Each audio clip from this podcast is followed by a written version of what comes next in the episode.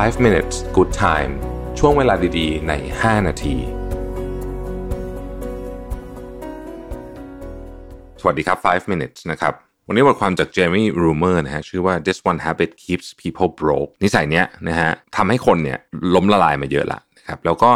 สถิติเนี่ยบอกว่า six figure earners คือคนที่ได้ ค่าตอบแทนเป็นนับเป็นปีนะฮะในอเมริกาค่าตอบแทนเป็นปีเนี่ยเป็นเลข 6 หลักนะครับก็คือตั้งแต่1นึ่งแสนเหรียญเป็นต้นไปเนี่ยนะฮะซึ่งก็ถือว่าค่อนข้างเยอะนะครับสมมติว่าเด็กเดี๋ยวนี้ต้องน้องน้องนองกันที่จบ MBA มานะอยู่สมมติเรียนอเมริกาเนี่ยแล้วทำงานเนี่ยนะฮะก็เงินเดือนแสนกว่าเหรียญต่อปีประมาณสักแสนสี่แสนห้าประมาณนี้นะครับอันนี้คือบริษัทค่อนข้างดีนะผมไม่ได้อัปเดตเอ่อไอไอเรื่องเงินเดือนนานแล้วแต่ก็คงจะอยู่เราวๆเรทนี้แหละแสนสองอะไรประมาณนี้แสนห้าอะไรเนี่ยแถวๆนี้นะครับอืมแล้วก็ขึ้นไปเรื่อยๆนะครับประมาณสักซีเนียหน่อยก็อาจจะสักสองแสนกว่าอะไรเงี้ยสามแสนนะครับ จนไปได้ถึงห้าหกแสนนะฮะอันนี้คือพูดถึงแบบไม่ได้แบบไม่ได้ต้องเป็นเจ้าของกิจการหรืออะไรนะนี่พูดถึงคนที่ทำงานแล้วก็ไต่ corporate ladder ไปเรื่อยๆเนี่ยนะแต่ว่าถ้ามีนิสัยนี้นะครับเงินเดือนเยอะแค่ไหนก็ต้องบอกว่าลำบากนะฮะและในสหรัฐอเมริกาเนี่ยบอกว่าคนกลุ่มนี้ที่เรียกว่าเป็นต้องต้องเรียกว่าเป็นคนที่อยู่ในกลุ่ม กลุ่มที่หารายได้ได้เยอะนะฮะเป็นกลุ่มผู้มีรายได้สูงถึงสูงมากเนี่ยห้าสิบเปอร์เซ็นต์ของกลุ่มนี้เนี่ย ยังอยู่แบบเขาใช้ว่า paycheck to paycheck ก็คือเดือนชนเดือนนั่นเองเนี่ยนะฮะสิ่งที่สำคัญที่สุดนะครับที่จะทำให้เราเนี่ยมีโอกาสที่จะเป็นแบบนี้ก็คือคำว่า lifestyle inflation ซึ่งเขาบอกว่า โอ้ เรื่องนี้เป็นเรื่องใหญ่มาก Dave Ramsey เคยพูดไว้ใน total money makeover บอกว่า lifestyle inflation เนี่ยมันเกิดขึ้นนะครับเมื่อคุณเพิ่มระดับการใช้จ่ายตามระดับรายได้ของคุณนะฮะอะขึ้นเงินเดือนตรงนี้โบนัสได้ตรงนั้นนะฮะ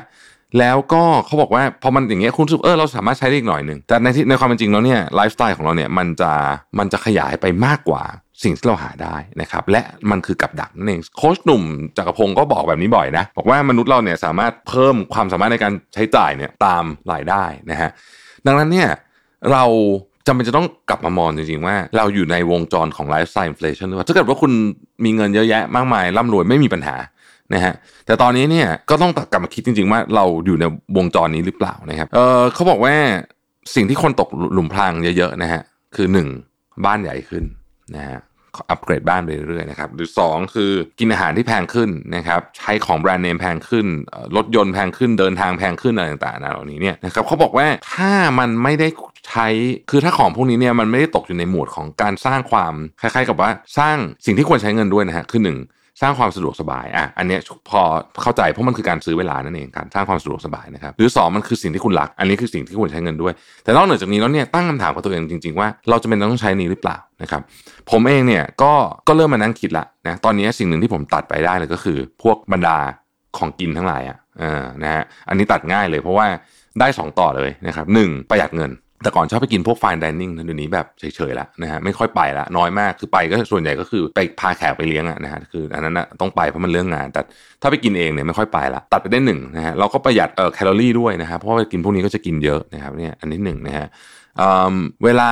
ตอนนี้เวลาไปเที่ยวนะฮะเวลาไปเที่ยวเนี่ยก็เริ่มมองหาที่ที่มันถูกลงนะครับอย่างแบบสมมุติว่า อยากจะไปเที่ยวที่แบบมันหนาวๆสวยๆเนี่ยนะโดยเฉพาะเด็ก ๆ เนี่ยลูกๆแบบผมอยากพาไปเที่ยวเพราะว่าแป๊บนึงเขาก็โตหมดละใช่ไหมฮะเขาก็ไม่อยากเที่ยวกับเราแล้วล่ะเราก็อยากจะสร้างเมมโมรีที่ดีสุดในช่วงนี้เนี่ยมันก็จะมีประเทศที่น่าสนใจอย่างเช่นจอร์เจียอย่างเงี้ยเป็นต้นนะฮะเออบ้านนะผมเป็นคนที่แบบคือคือผมเป็นคนที่ชอบบ้านที่มันมีฟังก์ชันที่ได้ใช้จริงๆคือถ้าบ้านที่คุณได้ใช้ตลอดเวลาแล้วทุกห้องได้ใช้จริงๆเนี่ยผมคิดว่าคุ้มนะเออเพราะว่าคุณได้ใช้จริงเพราะฉะนั้นถ้าเอาแค่นั้นไม่ได้ทำเพื่อมาโชว์ใครนะ ผมว่าบ้านก็ใช้ตามฟังก์ชันของเรานะครับอย่างผมเนี่ยผมทำงานอยู่ที่บ้านเยอะใช่ไหมเพราะว่าเสาร์อาทิตย์อะไรผมก็ต้องอัดรายการอะไรอยู่ที่บ้านเนี่ยผมก็จะก็จะลงทุนกับห้องทำงานหน่อยหนึ่งนะครับ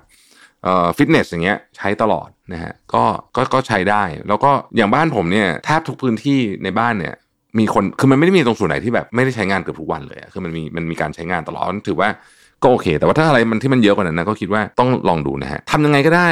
ให้ไม่ ไม่มอมันนี่อินมอมันนี่เอาคือเงินขาเข้าเยอะขึ้นอย่าให้เงินขาออกเยอะขึ้นด้วยนะฮะต้อง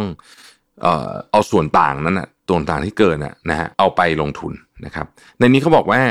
สมมุติว่าคุณสามารถกู้บ้านราคา 20 ล้านได้ ก็ไม่ใช่ว่าคุณควรจะมีบ้าน 20 ล้านประมาณเนี้ยนะเพราะฉะนั้นเราก็คงมองมองภาพออกนะครับเราก็อย่าลืมว่าณขณะนี้เนี่ยนะครับดอกเบี้ยขึ้นด้วยนะ ราะฉะนั้นจะเป็นหนี้อะไรก็ต้องระมัดระวังนะครับ ทีนี้มาดูว่าเราเอาเงินในหมวดต่างๆเนี่ยมาคลี่ดูว่ามันมีอะไรที่เราสามารถหยุดได้บ้างนะครับหนึ่งคือบ้านนะสำคัญที่สุดนะหมวดบ้านนะครับสองคือหมวดตระกูลเดินทางทั้งหลายนะฮะ